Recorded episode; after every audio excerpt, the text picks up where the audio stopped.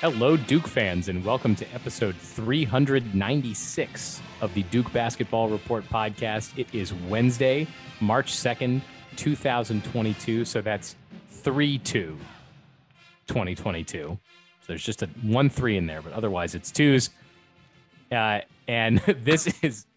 There's a zero too. Sam, there's I- a zero. Yeah, I just 2022. completely Yeah. completely lost my place, but I'm back now. I'm Sam Klein. I am your host for this episode. We have to talk about the fact that Duke laid uh, laid down the law yesterday against Jeff Capel and the Pittsburgh Panthers. I am joined as always by Jason Evans and Donald Wine. Jason, sir, how are you? I'm good. I'm good. It's it's getting frightfully easy and not tense to watch Duke basketball games. I kind of enjoy Yeah. that. Yeah, it turns out when you're when you're playing a bunch of teams that are like on the on the bubble for making the NIT, uh, then then things get a lot easier. Donald Wine, you're also here, uh, and you were in the arena last night at the zoo. What? Tell us just very very quickly what was that like, and then we'll we'll come back and talk more about it. Well, it was fun. Uh, I just got back. I literally drove up yesterday, uh, stayed with a friend uh, from soccer, and then drove back this morning. So uh, just got in back to DC maybe half an hour before we record here. But yeah, it was a lot of fun. It was my first time at the Pete, and uh, of course, I will talk about a lot of things that went on in the building uh, as we get into this recap. Did you did you do any Pittsburgh tourism while you were there, eating at any of their notable food institutions, visiting any of the historical sites? Before we talk about the game, uh, tell us about visiting Pittsburgh, or was it just in and out for this one event? like like the California burger joint, I was in and out. Uh, I I went there. I, I've been to Pittsburgh before a few times, so I've seen some of the places. I have eaten at some of said establishments, uh, so I didn't have to bother with that. But uh, yeah, I, I just went there, was there for a couple of hours, went to the game, and then this morning got up very early to drive back. Excellent. Okay, guys, we have to do the headlines. We have to do the good. We have to do I don't know. I guess a little bit of bad. Yesterday was it was mostly good for the Blue Devils. It was an 86 to 56 victory against Pitt. The game was over about three minutes in. Duke jumped out to a pretty commanding lead and just coasted uh, all the way to the end. There was even less drama in this one than there was against Syracuse, where at least against Syracuse at the end of the first half, there was that run where they ended up down what like 14 or so, but the crowd got back into it. I didn't feel much of that at all yesterday against Pittsburgh. But before we do the details, we have to do the headlines. So, and before I get to the two of you and your headlines, we need to read the headlines that came into the inbox. Um, the we we got one from the K Man uh, said Panthers uncapable of stopping keel mode as Devils clinch top seed in the ACC tournament. That was the other, by the way, big headline from yesterday is that Duke is the number one seed in the ACC tournament and at least gets a share of the ACC regular season title. Whether And- they win it outright may may be decided tonight, uh, but may also be decided on Saturday. Yeah, and, and Sam, you should make it clear that the K-Man's headline was a play on words uncapable. He he put Jeff Capel's name. In I got the- that. I I, I- said it. I, I didn't make it explicit, so thank you for for calling It- that one hey, out. it's a challenge. Headlines are, are a visual medium typically, and we're making them audio, so it's it's it's tough. This is uh th- th- this is the the difficulty of podcasts. Uh sometimes if if our voices weren't so distinct we would also have to announce who each of us are. Uh so that's that's its own problem. Uh from daniel listener daniel blue devils lock up the panthers in the oakland zoo with keels made of steel. Uh, i don't know if you're sensing a pattern. We are going to talk about trevor keels. Uh listener uh listener paula sent us devils rain threes over the pit which I also appreciated the pit as opposed to just pit. So I- And and, I guess and again, a a a, a uh, visual thing. She spelled rain, not R A I N, but R E I G N. Because see, there you go. Yeah, yeah, So- exactly. So, guys, I feel like we have to talk about three point shooting, and I feel like we have to talk about Trevor Keels. Uh, and and coincidentally, perhaps these thing these two things intersect. I think this is the big um, this is the big headline from from this game. So, Donald, what was your headline uh, related to Trevor Keels and or three point shooting and or puns about being in Pittsburgh? Well, for me, it is keel mode quiets the Pete as Duke declaws the Panthers. Uh, Jason, did you have a did you have a distinct headline? I, I do. I do. I like I actually like what I came up with. I have 201, one spelled W O N, because this was Coach K's 201st ACC road victory. So 201 is my headline as Coach K concludes his journey through the ACC road with a blowout victory. What a fine, fine way to fin- finish off his ACC road journey. I got three rivers and three pointers uh, for for the Steel City. So let That let's works. get into this. Let's get into this. Donald, uh, you were in the building. I need to let you go first. Tell us uh, what you saw last night, and and I really want you to tell us about Trevor Keels. Yeah. So before we get to that, let me talk about a little bit of when on pregame. Obviously, I, think it was a, honestly probably the most sentimental of the gifts that Coach K has received so far this season. Uh, before the game, obviously, they played a video uh, where you know a lot, a lot. Sam Clancy, who was in the building, Dick Groat, who was a former, uh, you know, all-time legend at Duke, but also a former broadcaster for Pitt, played baseball as well. One of the great athletes of our generation, or of, of our just of our society, and he was in the building, so he was able to spend 15 minutes uh, with Coach K uh, before the game, which I thought was pretty cool as well. There were a lot of cheers. There was a lot of Duke Blue in the building. So when Coach K came out, there's obviously a lot of people standing up. But after this particular commemorative video, Jeff Capel, uh, who had already spent time with the with Coach and the coaching staff uh, before the game, he handed uh, he handed Coach K a sculpture that was made of Pittsburgh steel, and it was in the form of a fist. Now, everyone who has been around the Duke program in the last 42 years knows that the fist is a very central theme of Coach K's coaching, you know, mantra, and it has been something that has stuck with Jeff Capel throughout his time, both at Duke as a player, also as an assistant coach, and then in his stints as head coaches at various places. So he presented that to him, and I think they both were very emotional when they spoke about it after the game. But even when you saw it pregame, they both looked very emotional at that point because it was a very sentimental moment. It obviously means something that throughout this whole time, that fist, who, you know, I mean, even as a student, we all have embraced that motto of the fist, five players f- performing as one. That that was the kind of gift that kind of brought it all full circle. So uh, I really thought that was uh, a really really cool gesture from both Jeff Capel and the Pitt Panthers. And by the way, before you get Donald to Trevor Keels and the game, the other gift commemorating Coach K kind of thing was they had. I'm not sure if you saw this. Uh, uh, they showed it uh, at halftime on TV. There was a guy who who did a painting, and and the painting was yes, co- it was like he's like a speed painter, like he did it really fast. And but he did it upside down. Oh, he did. If you I- didn't notice that, they, they didn't Yeah. show that part, but they showed it in obviously in the building. He made that during halftime upside down, which is incredible.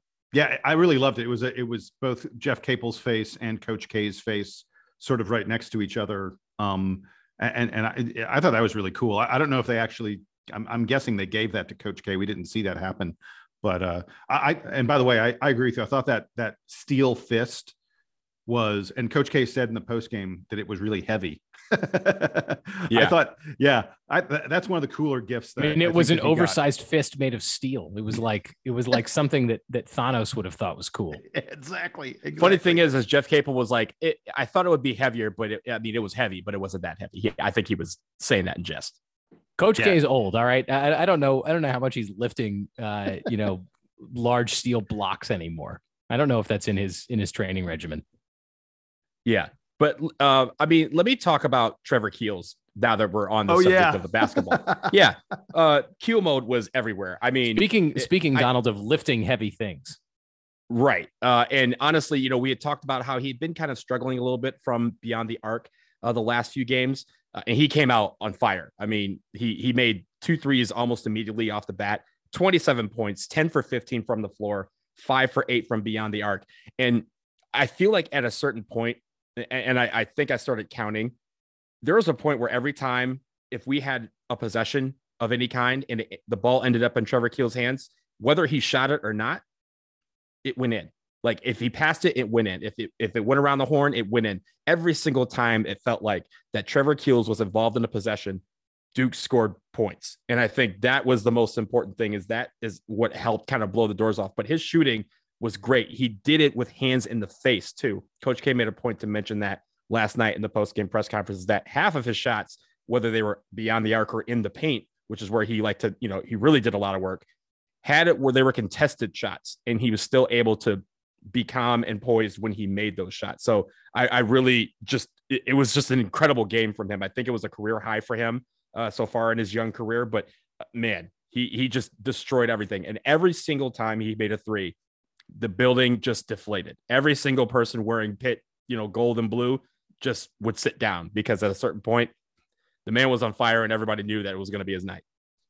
Uh, you know, regarding Trevor Keels, I, I actually wanted to talk about him and start with his defensive effort because I thought he was absolutely outstanding on D.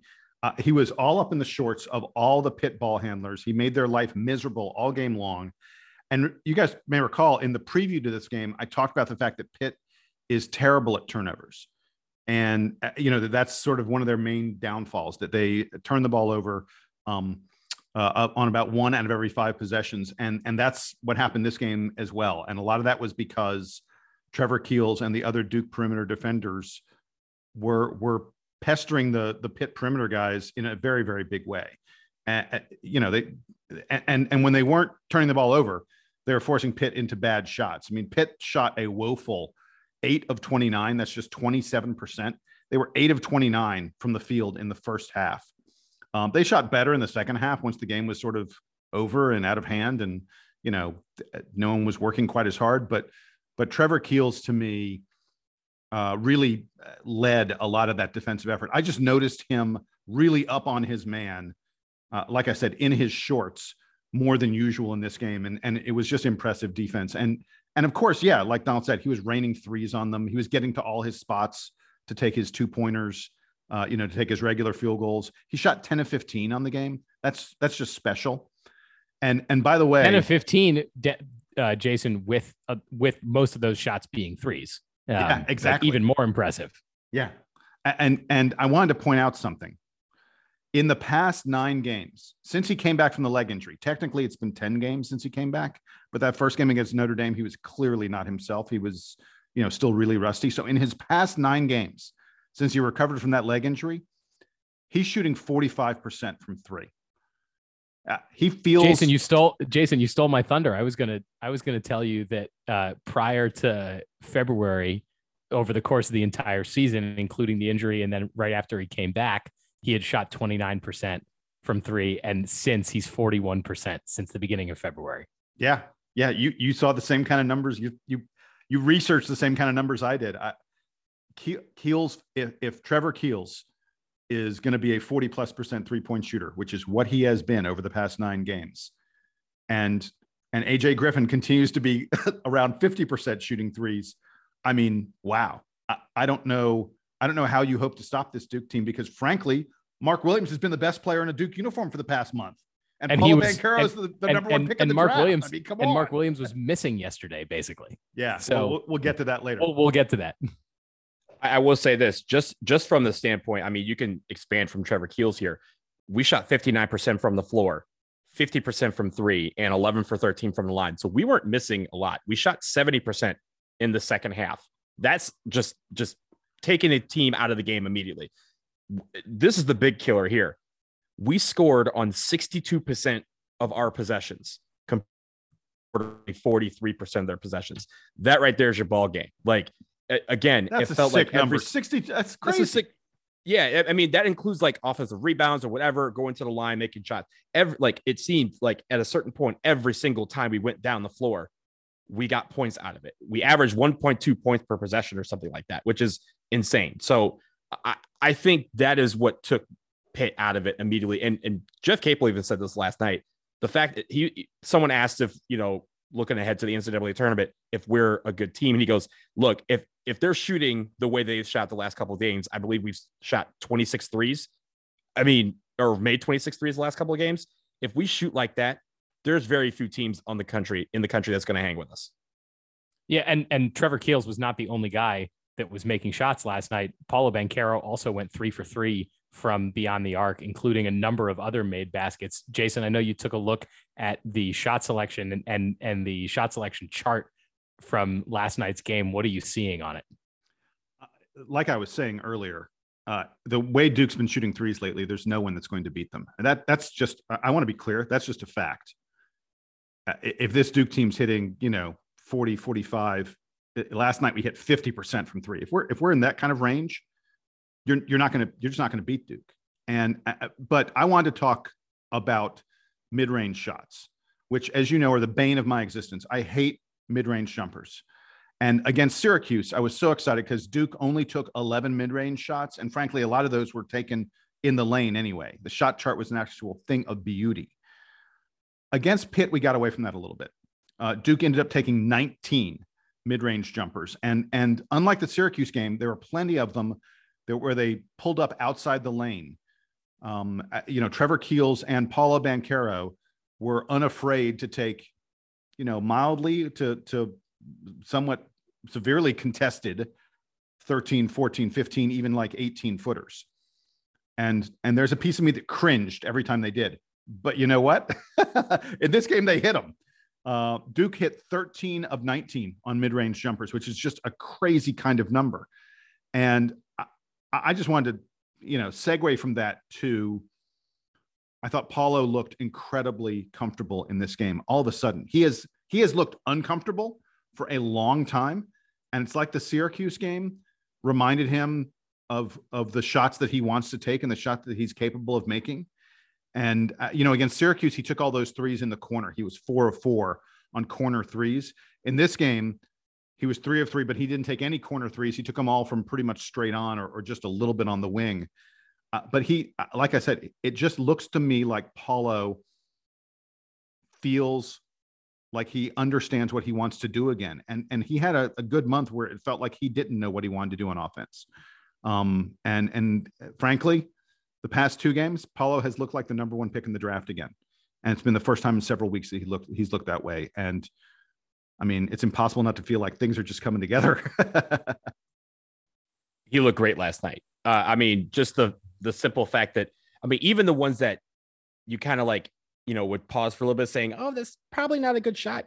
He he looked comfortable taking it. And I think it wasn't where he felt I don't think there was one shot last night where I thought he looked forced in doing it. He was in control the entire time, and I think that's the key here.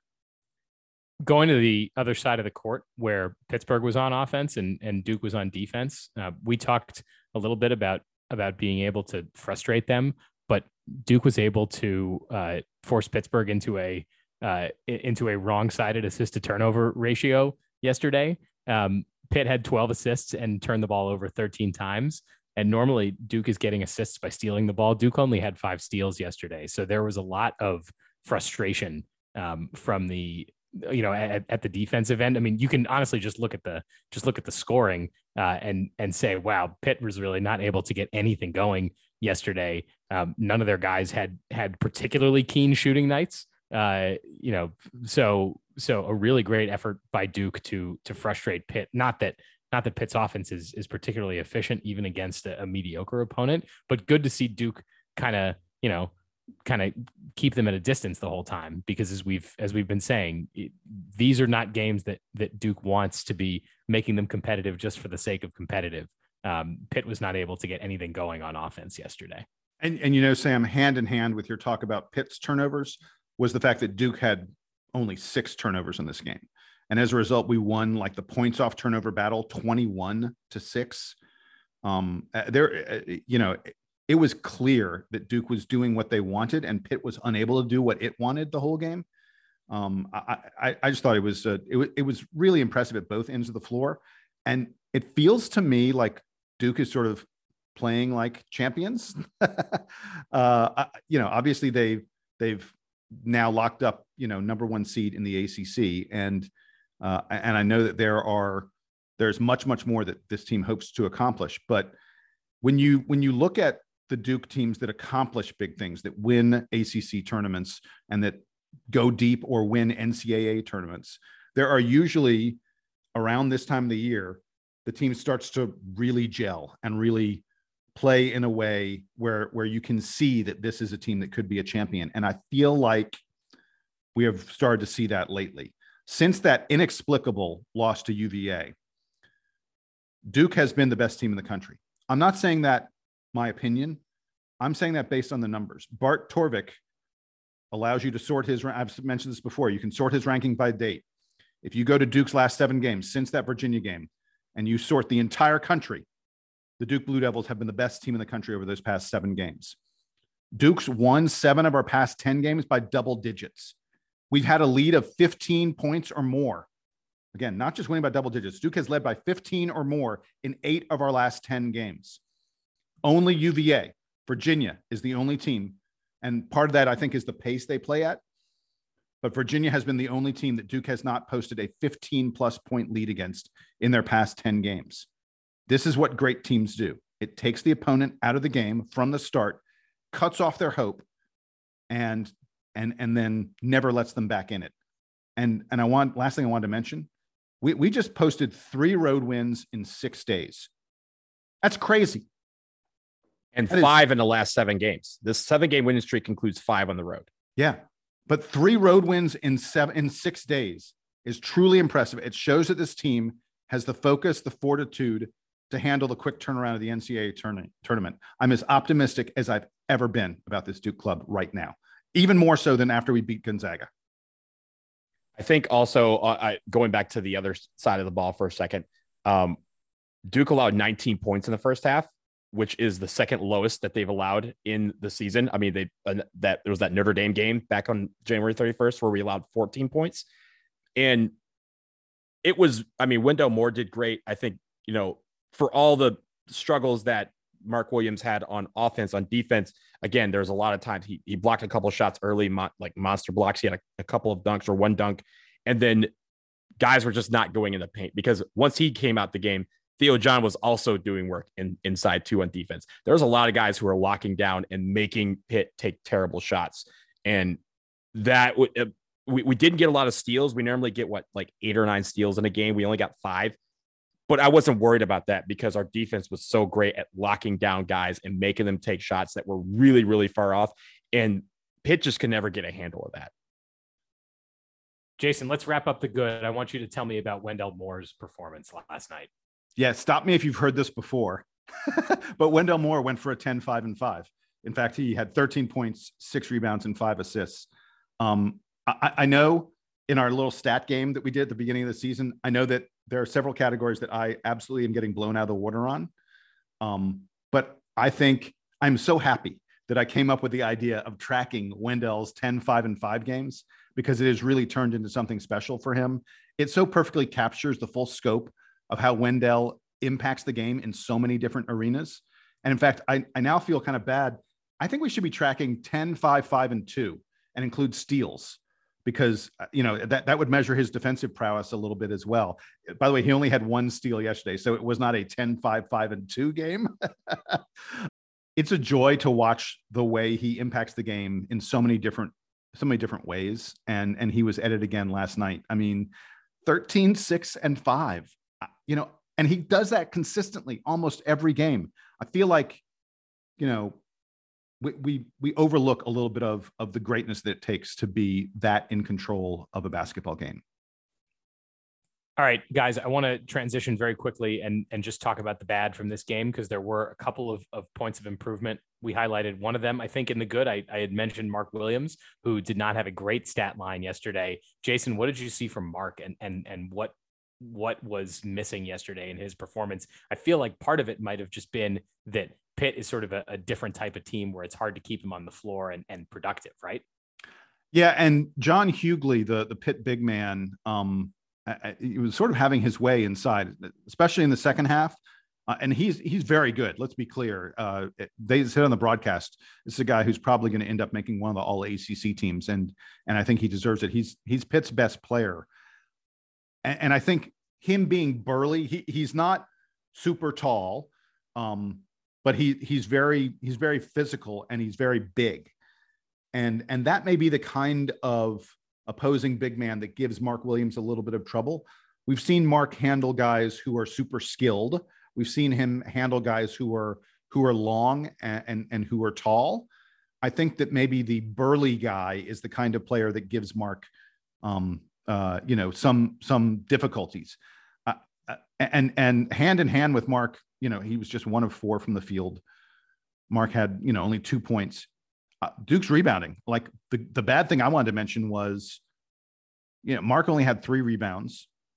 Um, pa- Paolo, Paolo Banchero, I think only had one rebound. I, th- I think I saw. I got to look back at the box score and see the exact number. But uh, Duke did not get the kind of rebounding that you would expect from. Sorry, Mark Williams had two rebounds and and Paolo had one. So we got a total of three rebounds from from our two primary big men. And I, I know that we didn't miss many shots. Duke didn't, but we only grabbed five total offensive rebounds. That's kind of a low total. So, uh, you know, I, I, I feel like it, it, there's not much bad in this game. I'm, I'm reaching, but if I'm going to reach for something, it's that Duke did not rebound well, and we allowed John Hugley to have a big game. But I'm not that worried about this because, like I said, I think Mark Williams has been the best player for the Duke Blue Devils over the past month. So one off game I can live with. John Hugley was way more aggressive in the second half than he was in the first. I think uh, he took the game to Mark Williams and, and Theo John when they were in the game. If you noticed in the second half, he spent a lot of time just making sure he got himself inside the restricted area around the basket so that he knew once he got the ball, all he had to do was go straight up and know that he was either going to get fouled or they're going to let him get the basket. So I thought he was way more aggressive than that. And, and I think in the second half, um, Mark Williams, Paul Banchero, Theo John, our big men uh, should really focus on keeping guys out of that part because that's where fouls occur and that's where quick points will allow a team to creep back into the game. When it comes to Pitt, though, they were never in this game, so it was going to take a lot of John John Hugley to get back in this game, and they just didn't have nine guys that were named Hugley scoring points in the second half. I think with Duke, just the closeout uh, in the second half defensively making sure guys don't get in the paint and cleaning that up a little bit. It, that's the only really thing I saw from Duke that wasn't a, a real backbreaker. Donald, at what point in the game yesterday did it feel like Duke sort of had the thing locked up? Because on TV, it, it, it was it was basically like there wasn't much that Pitt could do to to counter Duke, at least not in the long run. Uh, well, according to where I was sitting in the press box, it was about three minutes into the game uh, when we were up sixteen to three. Um, but uh, yeah, I, I, mean, the I'll say the students ended up leaving with about seven minutes left of the game, minus a nice little. I, I thought it was kind of a, a funny thing. Uh, in the corner by the Duke bench, there was a group of students who were just drawn with Theo John the entire game, and I just want those students know that you are not about that life. Theo John is the wrong one to be messing with. And there was a couple times where, where when Theo John had his dunk, his lone basket of the game, he dunked and he pointed right at those students. And those students, uh, just the just the sheer look of terror across their face, I could see from the press box. So, uh, but for most of the students, they weren't really into it. There was times uh, I, I think I may have told you guys this last night, but there was times where I could hear the communication on the court from the players, which if you're in a press box, you should never be able to hear. Yeah, you're uh, a long way away. yeah, I mean, it's not like I was at the top of the state, uh, top of the arena. I was in the middle, but no, like you should not be hearing that. I'm in Cameron and can't hear. Uh, I could be in the student section in Cameron and not hear the guys communicate on the court. I could hear from the press box. So that just tells you how quiet it was at times. They tried to get into it, but at a certain point, with about I think the under eight timeout in the second half is when a lot of the students and fans started heading for the exits. Jason, speaking of the in-game experience, uh, I know you wanted to to just spend a minute on the announcing crew from last night. Cory Alexander was was on the uh, the color commentary, if I recall correctly. You you do recall, recall correctly, and and I want to point out, uh, Donald, you praised Cory Alexander on our last podcast. You talked about how much you liked him against the Syracuse game. Um, mm-hmm. You gave him some love. I'm going to give him a little bit of hate. So Cory Alexander gets a vote for the ACC awards for all ACC and Player of the Year, Defensive Player of the Year, stuff like that. And and and that's a pity because Cory Alexander uh, had some really really bad takes about who should win the major ACC awards. First of all, he said that he's picking Armando Bacot for ACC Player of the Year over Alondes Williams. I, th- I think that's absurd. Alondes Williams leads the ACC in scoring and assists. He has transformed a woeful Wake Forest team into a contender overnight. Armando Bacot is a nice player. He's a great rebounder, and he should be first team All ACC, but he should not be Player of the Year. It should clearly be um, Alondes Williams. And Cory Alexander said that Alondes Williams, uh, oh, his his plays declined lately. That's why I'm picking Armando Bacot. Alondes Williams has had two okay games, not like terrible games, but he's been other than that, he's been great. Like the past two games, yeah, he's been a little bit off, but I mean, come on, like Uh, it, it's it's preposterous. And And then Cory Alexander explained his defensive player of the year pick. And he said that he was picking Reece Beekman because his other two contenders are Mark Williams and Wendell Moore. And he said he's picking Reece Beekman because he can't tell which of Mark Williams or Wendell Moore is better on Duke. And so he's picking someone who's not on Duke because he can tell that Reece Beekman's the best defender on Virginia. Huh? It's mind-bogglingly stupid. To to be fair, to be fair, Jason, on the last show you mentioned that that was going to be something that you feared voters would get into. Oh yeah. Oh, but wait, what I feared was them splitting their ballot. But splitting your ballot doesn't mean you just pick the other guy. Like I feared Pick the oh, other some, guy. some people will take Mark Williams, some people will take Wendell Moore, eh, but then there'll be non-Duke people who who really go for Reece Beekman. I, it doesn't make any sense to say I'm picking this guy because the other two guys who may be better than him, uh, they're on the same team, and I can't tell which of them is more dominant. That's just dumb. That's just Cory Alexander. That's that's not a good. If you want to pick Reece Beekman, pick Reece Beekman. Don't pick Reece Beekman because you can't decide whether Mark Williams or Wendell Moore is a better defender on Duke. to to be fair, this is not the first time that someone has said that about a, a race that's like this. Uh, not even in the sport, not even in sports. Jason, you're a fan of movies. This happens in the Oscars and the Golden Globes all the It time. does. So I, am not too concerned about that. I, I will say Armando Bacot is probably like maybe fourth or fifth on my list of guys that I would consider for ACC Player of the Year, not number one. So, but I mean, to each their own. I will say this, Jason. For I, I'm. It's funny that you mentioned that because I got three people who messaged me last night saying, "Hey, I listened to what you said about Cory Alexander and Dave O'Brien, and I loved what they had to say during the game about the game. I don't. I think you know the the Yeah. awards notwithstanding, a lot of people commented on how cool or how good they were uh, on the broadcast last night for the game perspective. The last thing I'll mention though about Cory Alexander is uh, when Michael Savarino came in the game at the end of the contest, Cory Alexander said he's a senior, he won't be playing next year. Um, but no, that's that's not the case. And I would think that Cory Alexander has a roster like right in front of him where he can look these things up. But anyway, Michael Savarino actually has three years of eligibility left.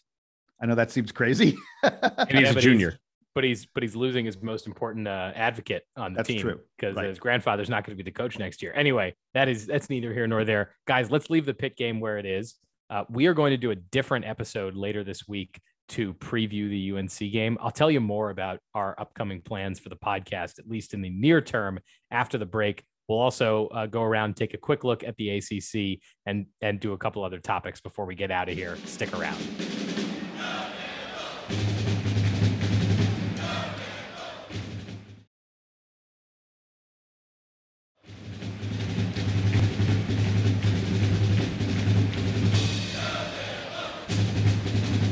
So, as we mentioned before the break, we are not going to preview UNC yet. We will leave that for its own preview because it's it's too big a deal. It is Coach K's obviously last game at at Cameron Indoor that a couple of us will be in attendance for. Uh, that that all kinds of Duke luminaries will will be in the building for. So, if you're lucky enough to have a ticket to this one, man, it's it's going to be incredible. But if you're not, you can hang out with us and and we'll tell you all about what to expect in that game. That preview is coming later. Before we wrap up, though, Jason Evans, I know, has a has a quick game to play for us. So, Jason, I will turn it over to you.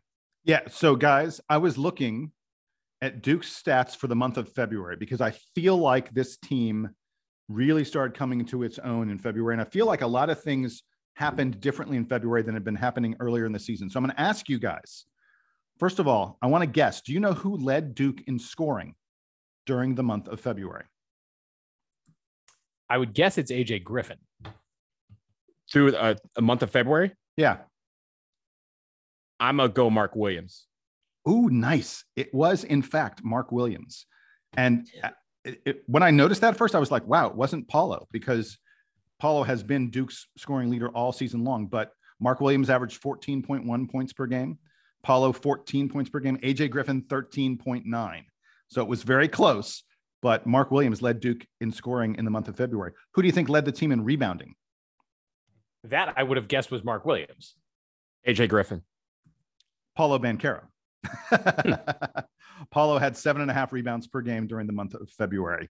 Um, who do you think led Duke in assists? This is very Assists, interesting. I actually have Paolo. no. This is Paolo. this is Paolo. I was going to guess I think this Wendell Moore because it feels like he's been coming on stronger with the ball handling. So it was Wendell Moore, but Paolo made it close. Paolo averaged four assists per game. Wendell Moore averaged 4.6 during the month of February. How about steals? This I'm going to go with. I was going to say this. I'm going to go with Wendell Moore, but I wouldn't be surprised if it's Jeremy Roach. No, no, it it, it is Wendell Moore. Um, and I was going to ask you about blocks, but how many blocks per game? I mean, clearly it's Mark Williams. I think this is going to surprise you guys. How many blocks per game do you think Mark Williams averaged during the month of February? Is it over three blocks per game for Mark Williams? Because I mean, if so, that's that's nuts. Um, and you're sort of implying that it's a big number. I am going to say 1.5 blocks per game. Wow, you guys went in very different directions, and it's in the middle. It's 2.3. I would have thought it was more than three. It feels like Mark has been dominating to the point of, of getting three blocks per game, but it's 2.3. All right, I got another cool stat for you guys.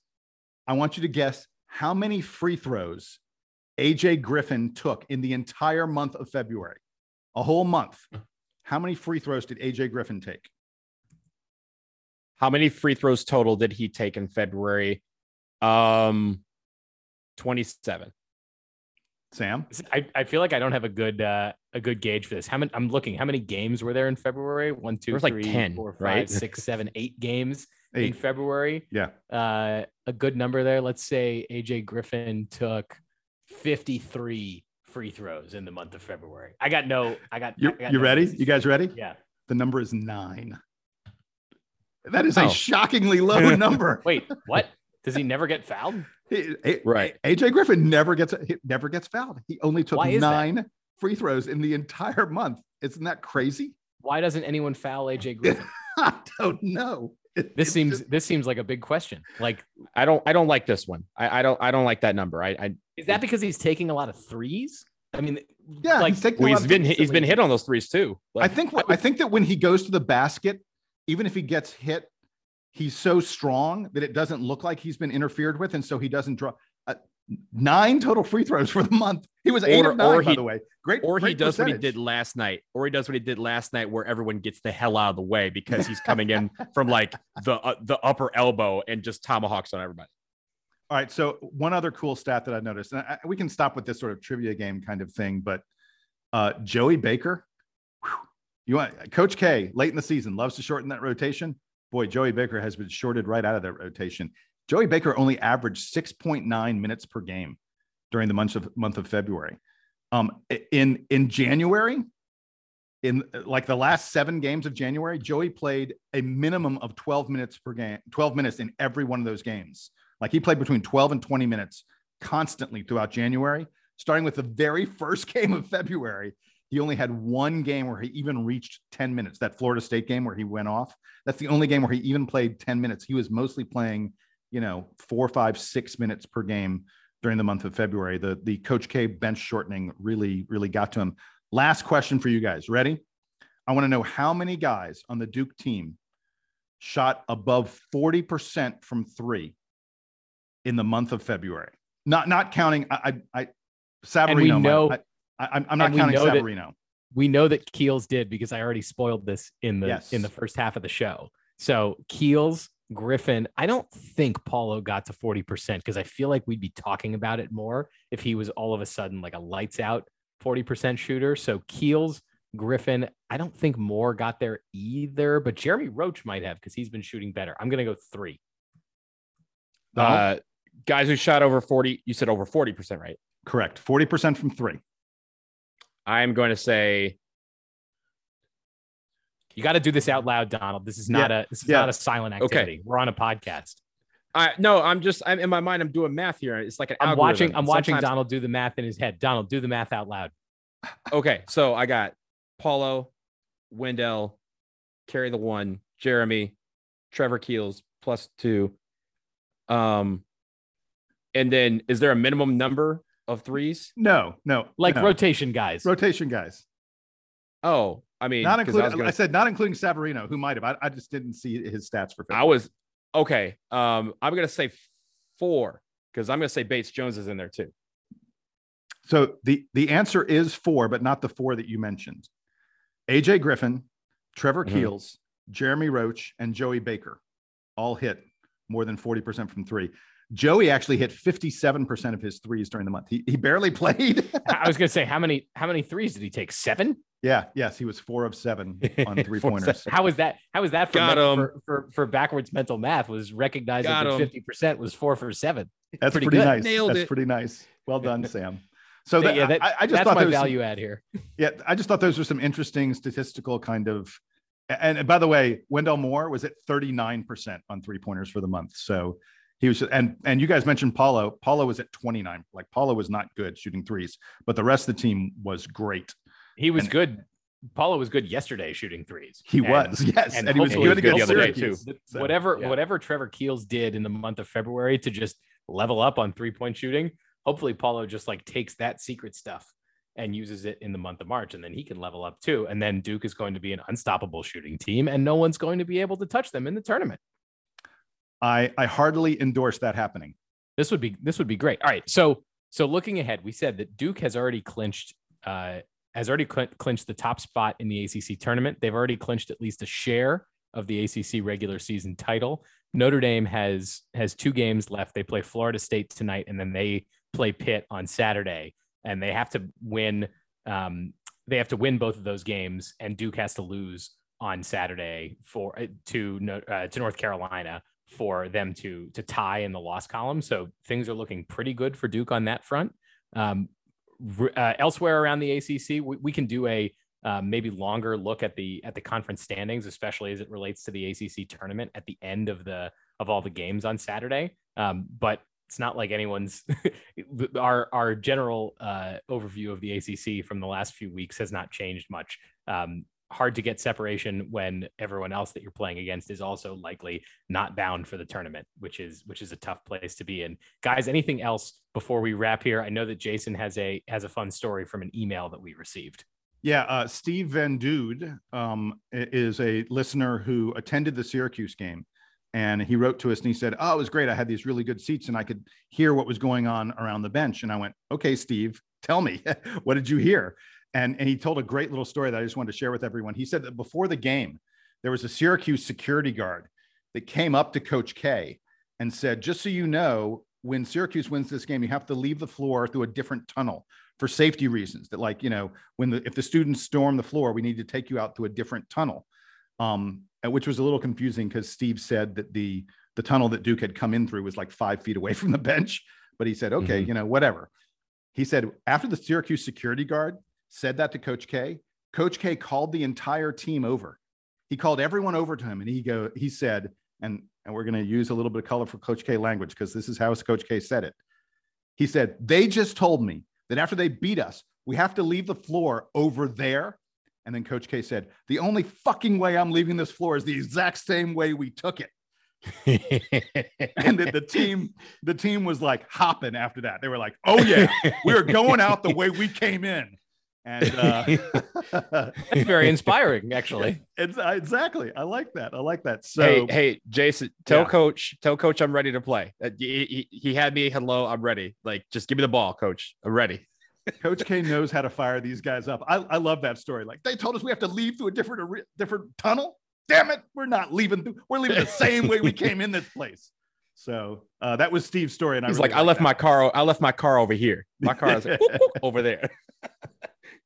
So thanks to uh, to listener Steve for providing that that behind the scenes look for us. That was fun, guys. We are going to leave it there. Uh, as I said, we're going to do another episode where we preview the Carolina game coming up. We will recap that episode. We'll talk about the ACC tournament, and if you're if you're keeping track of the episode numbers here, we are quickly approaching episode 400, which means we have a uh, return visit due from Kenny Dennard. So that is also coming up. He's been working on a very cool Coach K special, or worked on a cool Coach K special with the ACC network. So we'll get a preview from him on, uh, or a recap on the process and a preview from him on what that was like. Uh, so stick around for that. Hopefully that is that is coming into your feeds next week, along with all of the great content around the ACC tournament and uh, and, and the approaching March Madness tournament. So for Jason Evans and for Donald Wine, I am Sam Klein. Stay in touch with us, dbrpodcast at gmail.com. We love your headlines. We love your comments. We love that it's all been been coming in uh, uh, pretty heavy the last few weeks. So keep that up. We will talk to you again soon. This has been episode 396 of the Duke Basketball Report podcast. Duke Band, take us home.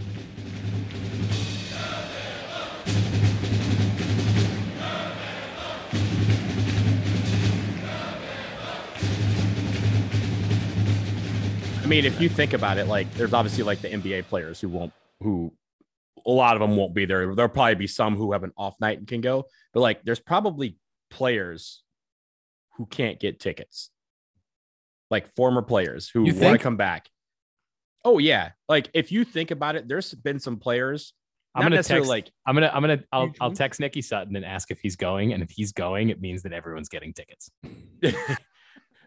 but like I, I mean, there's been some guys Him like and uh, necessarily like him and him and him and Steve Johnson. Although they're both friends with Shire, so they probably maybe it's yeah, like not the top guys, but like there's been some guys who are prominent, like Duke people know who they are, who I've noticed have been going to games this season um, that they haven't been going to in a while. And I'm like, okay, I'm sure they were like, yo, there's no way you're getting a ticket to this game. So I'm, but we can get you into this game. So you've noticed, I've noticed a few of those guys coming back for random games during the season because in my mind, I think that they're going to be shut out of this. I don't have. I don't or, have. a- or, or otherwise unavailable. I don't know how Taymon many. Domzalski.